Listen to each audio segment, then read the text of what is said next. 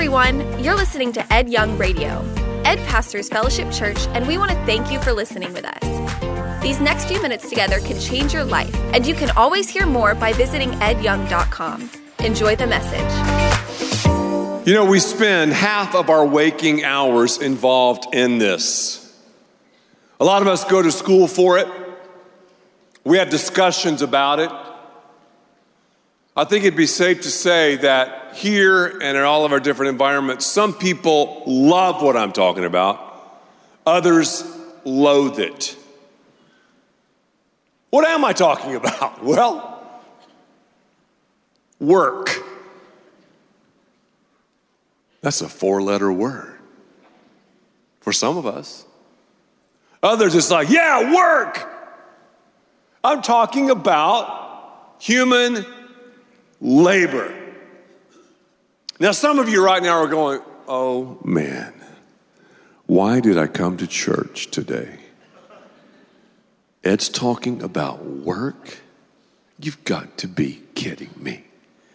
Work is a curse. To the salt mines we go. I pretty much endure a five day work week so I can enjoy the weekend. Week, week, weekend. Well,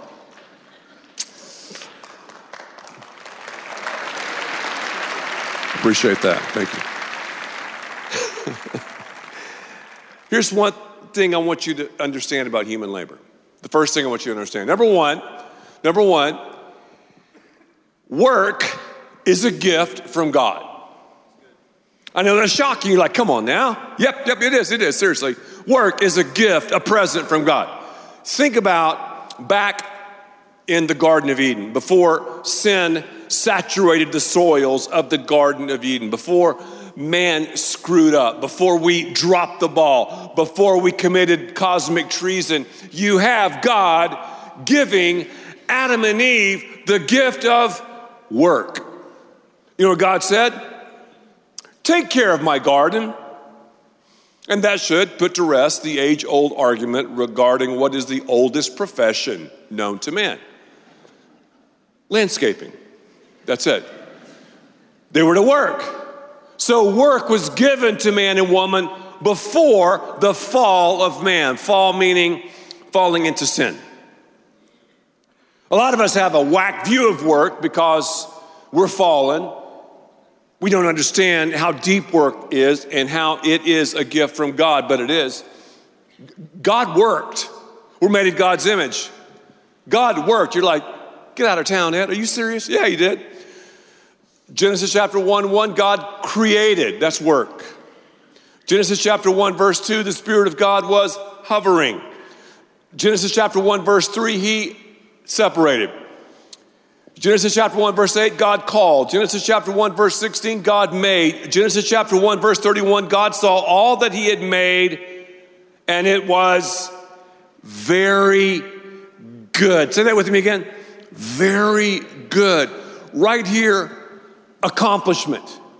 Have you ever just wrapped your brain around that? Accomplishment. Why do you like to accomplish things? I do. I mean, it's that moment. I mean, when I speak, people ask me this sometimes. How much time do you spend in preparation for speaking? Or, or how, where do you get the ideas for these messages? People ask me that question squillions and squillions of time. Here it is. It's basically work. Every minute on stage, I put about an hour of preparation in. And the most difficult thing I do as pastor slash CEO of Fellowship Church is this. I mean, public speaking, man, it'll freak you out. It freaks me out. No wonder I had heart valve surgery. It just blew a valve. You know, people fear public speaking more than they fear death. So people would rather be in the box as opposed to giving the eulogy. Think about that. I'm serious. I'm not kidding you. So I'm not a guy that's like, oh, I want to speak, give me a microphone, let me entertain you. No, no, no. I'm, I'm called to preach, to speak. It's, it's what I do. It's the most difficult thing that I do, the most challenging thing I do. And day in, day out, and I'm not whining, I'm not playing the martyr card. I've got to come up with a term paper. It's about, you know, the length of a term paper. It's got to be researched. It's got to be biblical, number one. Number two, it's got to be relevant. Number three, we have people here who have their seminary degrees. They've got to understand it.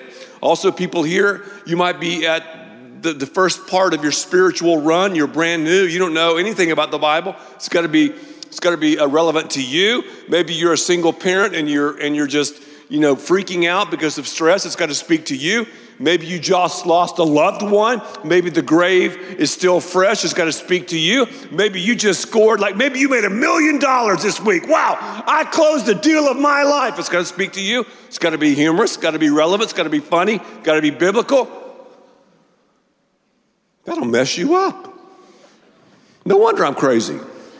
No, no, no. It's a, it's a, it's a God thing, but that's something that I do, and I get to do this. I don't have to do this. I get to do it. You get to work. You don't have to work. You get to work. Oh, I've got to work. Well, that sense of accomplishment is something that money can't buy dignity. After I walk off the stage, like, wow, thank you, Jesus. And almost every time when I'm driving home in my car, I go, thank you, Lord, for getting me through another week. A sense of accomplishment. I mean, I put at least 20 hours into today's talk. How do you feel when you put your toddler down for the night? A sense of accomplishment. How do you feel when you perform the last surgery? Accomplishment. How do you feel when you've taken care of that person at work who's an absolute fool? A sense of accomplishment and also relief. How do you feel after you finally finish the lesson plan? How do you feel after you've worked and worked and worked and for, for a whole month you've had a date night every week? A sense of accomplishment. How do you feel when you walk off the field or the court when you've just given it your all? A sense of accomplishment. How do you feel when you've created something? Or maybe you've bought a business and, and wow, this is my first check. A sense of accomplishment. It's, it's, it's God given. It's God given. God's a working God, and we're made in His image, and that sense of accomplishment is good. If we don't work, we're not going to have dignity. We're not going to have the self respect like God wants us to have. It's, it's a God thing. Don't you love the genius of God? He created human labor, a place for us, a venue for us to showcase our talents and abilities and aptitudes. Thank God for it. Notice also, not only is work a gift from God, we have to get to know our CEO. Who's your CEO? Are you thinking about some, some, some guy in Manhattan somewhere? And no, no, or, or some, some lady that you see now and then. No, no. Who's your CEO? You're, you're, you're thinking about, well, okay, you're talking about my boss, my manager, you're talking about my teacher, my coach. No, no. Who's your CEO? Well, well, uh, Colossians chapter 3, verse 23 tells us it says, whatever. Now, this word, whatever, is a very interesting word. It means whatever. Whatever you do. I don't care if you're building fences. It doesn't matter if you're sweeping floors. Doesn't matter, students, if you're taking out the trash. Doesn't matter if you're cleaning up your room. Whatever you do, it doesn't matter if you're doing squillion dollar real estate deals. It doesn't matter if you're making clothes. Whatever you do, do it. It's right. Do work, man.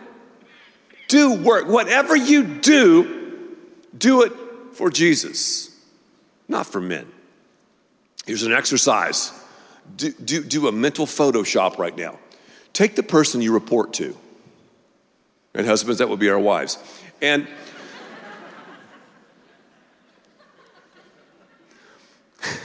That's, that was good. And I, am joking. Women make the world go round.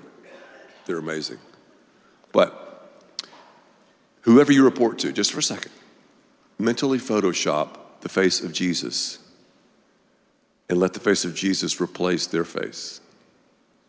That is who you're working for. And that helps me because I have a tendency, just this is just me, to be lazy in certain areas. It's just, and, and, and left to our own devices as human beings, we're to always move toward comfort. Now, in a church like this, we have a high octane church. I mean, we have type A personalities, we have very successful people, and that's great. I love that. And we all have kind of a weird view of work because of our fallenness. But I'm saying to you, in its purest form, work is a gift from God. Are there boring times? Yes. Are there times that I want to go, man, I just don't want to show up, but I've got to show up? If you show up, if you show up, that's big. Just show up. And then God will take care of the rest. Because you're going to go, whoa, man, this is a gift. I'm, I'm, I'm, I'm working for Jesus, but do you have an education? I got to ask you that. Do you really have an education? I'm not talking about college or PhD or earned doctorate or your GED. No, no. Do you have, I mean, do you have a diploma from the University of Ant? No, I didn't misspeak. You should have a diploma, so should I, from the University of Ant. See that right there? You like that? You, can you see it? Get closer. Closer there. Uh, see it? Get focus. There we go, right there. See, ah, bit me. Okay. See, I'm ADD, and if I get off track, I'm like, oh, no, I'm talking about the ant. See, I've already started chasing stuff. But you know, we have this mentality, don't we, in our world today? Kind of this millennial thing, this vibe. We think, oh, yeah, I'll just do just enough to get by. It's kind of the millennial vibe, this socialistic thing. Let me tell you something socialism is not in Scripture, socialism is horrendous. I just got back from Cuba about a year and a half ago, and people talk about how sexy Cuba is, how cool it is. It's awful. The people are depressed, despondent, they have zero dignity. And I would love for a lot of the college professors to go down there and just see what I saw when I traveled throughout Cuba and spoke. We got to take responsibility. And sadly, in our welfare system, most people who are on welfare should not be on welfare. The Bible says that if you can work, then work. But if you can work and you don't work, the Bible says you shouldn't even eat. I'm all for taking care of the poor. Our church does an amazing job taking care of the poor, and we should do that. If someone cannot help themselves and someone cannot work, we need to take care of them. But too many women have married the government, and it's more beneficial for them to be on welfare and marry the government and crank out a couple of kids as opposed to being married to someone else because that someone else is lazy. Are you taking responsibility for your life? Go to the ant. You taking responsibility for your stuff? Go to the ant. Proverbs 6, 6 and 11. I love this. Notice, first of all, the observation. Observe the creation. Observe the ant. And we have so many fire ants around. Man, those things are ubiquitous, are they not? Go to the ant, you sluggard. Ooh, talking about up in my grill. Sluggard, what is that? Someone who's lazy. Have you ever seen a slug before? Check one out. I got this picture of a slug. They're ugly, man. And, and, and they don't even have a shell. And I, I, researched them, and they have this mucus trail behind them as they slither along. Slimy, you know. If I'm not careful, I can slide and even surf on the slime into the seductive pull of the sluggard. the sluggard and, and, and so can you. If I'm, if, I'm, if I'm on my own, I'll just kind of slide on the slime of the sluggard. Lazy, doing just enough to get by. I'll do that tomorrow. You know, it's no big deal. Whatever. Doesn't matter how I look. doesn't matter how my car is, you know, I'm just gonna do what I'm gonna do. And you know, the boss isn't looking, and well, Solomon says, Go to the ant, ant university, observation. Go to the ant, you sluggard. Consider its ways and be wise. That's an education. So we got observation and education. And now the initiation. The ant takes initiative. Are you taking initiative in your marriage? Hey, husbands, are you taking initiative with your kids? Moms, are you taking initiative? Hey, CEO, are you taking initiative? Hey, manager, are you taking initiative? Teacher, doctor, lawyer, taking initiative? Or do you sit back and go, I, I just, I'm just gonna slide on the slime of a sluggard?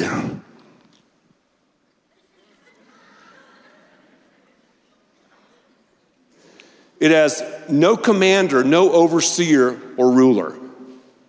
Don't you like that? Self starters. How many coaches do we have here? If you're a coach, lift your hand. I love coaches. Don't be shy. All right. Okay. Coaches can motivate. Here's, here's the coach's clap. Let's go! Come on, ladies! Come on, guys! Coach's clap. I mean, I'm a hard clapper. I, I can clap, man. That's how coaches work. So these ants are like, hey, chill on the coach's clap. I'll just take initiative myself. Do you take initiative in integrity at the office? Observation, education, invitation. Yet, check this ant out, man. I'm telling you, Ant Academy, University of Ant. It stores its provisions, somebody help this ant, in summer and gathers its food at harvest. Oh, that's great. They're prepared. Ants are prepared. When other people are going, well, I'm going to take, I'm going to take just a couple of months off. I'm going to take a sabbatical, man. That's what the sluggard's saying. I'm just going to slide over here and do what I do. I'm just going to just take a little break. The ant's like, what are you smoking, Jack? I'm working. Because when I work now, in about four or five months, I'm gonna, I'm gonna be blessed and I'm gonna receive all of this windfall. Are you grinding it out? Are you thinking about your job that way? You should be. It's awesome. We get to work. And when we mean business with God, He does business in our business. Observation, education. Don't you love this alliteration? Initiation, preparation, and procrastination. Last thing we're going to talk about. Last thing, procrastination. That's what a sluggard does. He or she, they, they, they procrastinate. And man, Solomon, this is so brilliant. He goes, two questions. How long will you lie there, you sluggard? Isn't that amazing? Doing the same thing the same way, expecting unique results. Sorry, you're gonna fail. Number two, when will you get up from your sleep? I love this. A little sleep, see, just a little bit. A little slumber, just a little, just a little bit. A little folding of the hands to rest. And poverty, oh my will come on you like a thief scarcity like an armed man. If you've ever been mugged or robbed, I mean, you don't plan it, do you? You don't say, oh, watch this. I'm getting ready to be assaulted. No. Happens out of nowhere. He's like, all right, man, that was a good meal. I like that. You walking. Boom! Ah! you know. Everybody, everybody, you know. Out of nowhere. Here's the application. And poverty, I'm talking to the sluggard, that slow moving, snail like creature who leaves a trail of mucus. And poverty, financial poverty,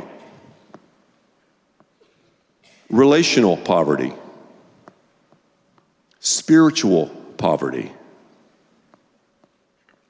emotional poverty will come on you like a thief. We're going to do an exercise right now. And this is going to be an exercise in images on our screens. Now, here's, here, here's all you have to do. I want you right now to yourself just to ask the Holy Spirit of God to prompt, to affirm, maybe to get up in your face a little bit, because I don't think we have generalized sluggardness here. Generally speaking, we don't have a bunch of sluggards here. No, heck no. I can tell by looking at you guys.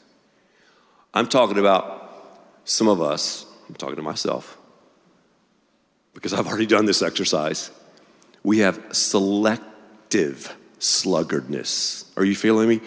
Kind of, kind of latent areas of laziness. So the Holy Spirit's going to point those out. And, and I just want to whet your appetite now, and we'll continue this next time. Let's look at the first image family. What's the Holy Spirit of God saying to you? I'm talking to wives right now about the priority of your marriage. How are you doing? Husbands, what's the Holy Spirit of God telling you about the priority of your marriage? It's the only relationship, the only one that's analogous to God's relationship with his people. Isn't that interesting? It's not parenting, it's not your cousin or your uncle. How about your kids? Some of you are like, well, man, I'm I'm making a lot of money out there in the marketplace, and I, I'm like a scratch golfer. How about your kids?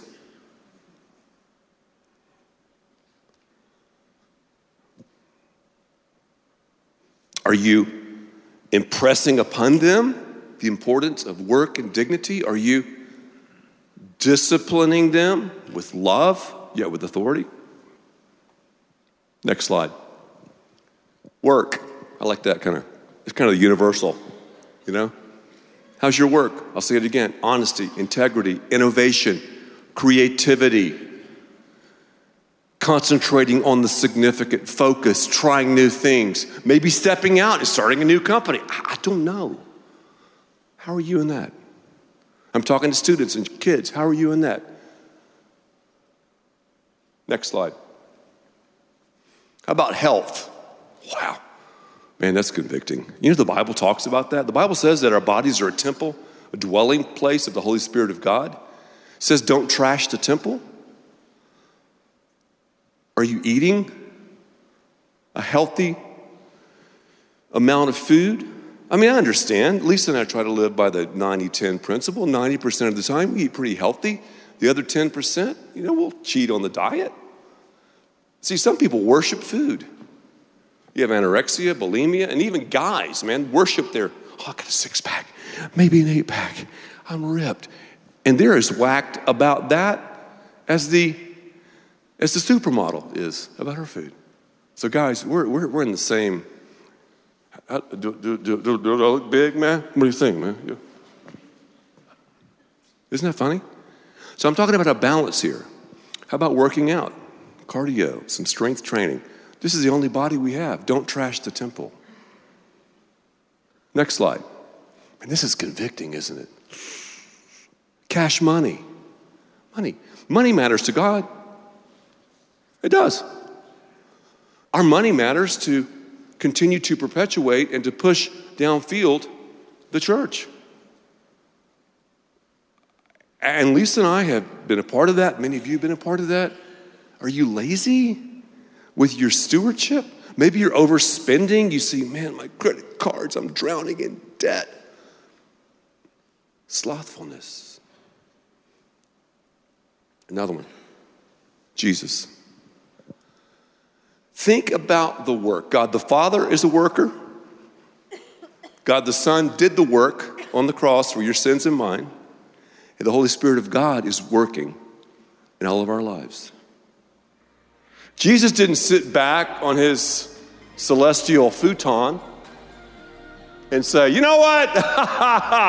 Mankind's in a mess. I'll just leave you in that chaos. What if he had done that? He had every right to do it because we sinned, but he took the initiative, did he not? Died on the cross for our sins, rose again. Diligence, intentionality. He offers up to you and me a personal relationship with him.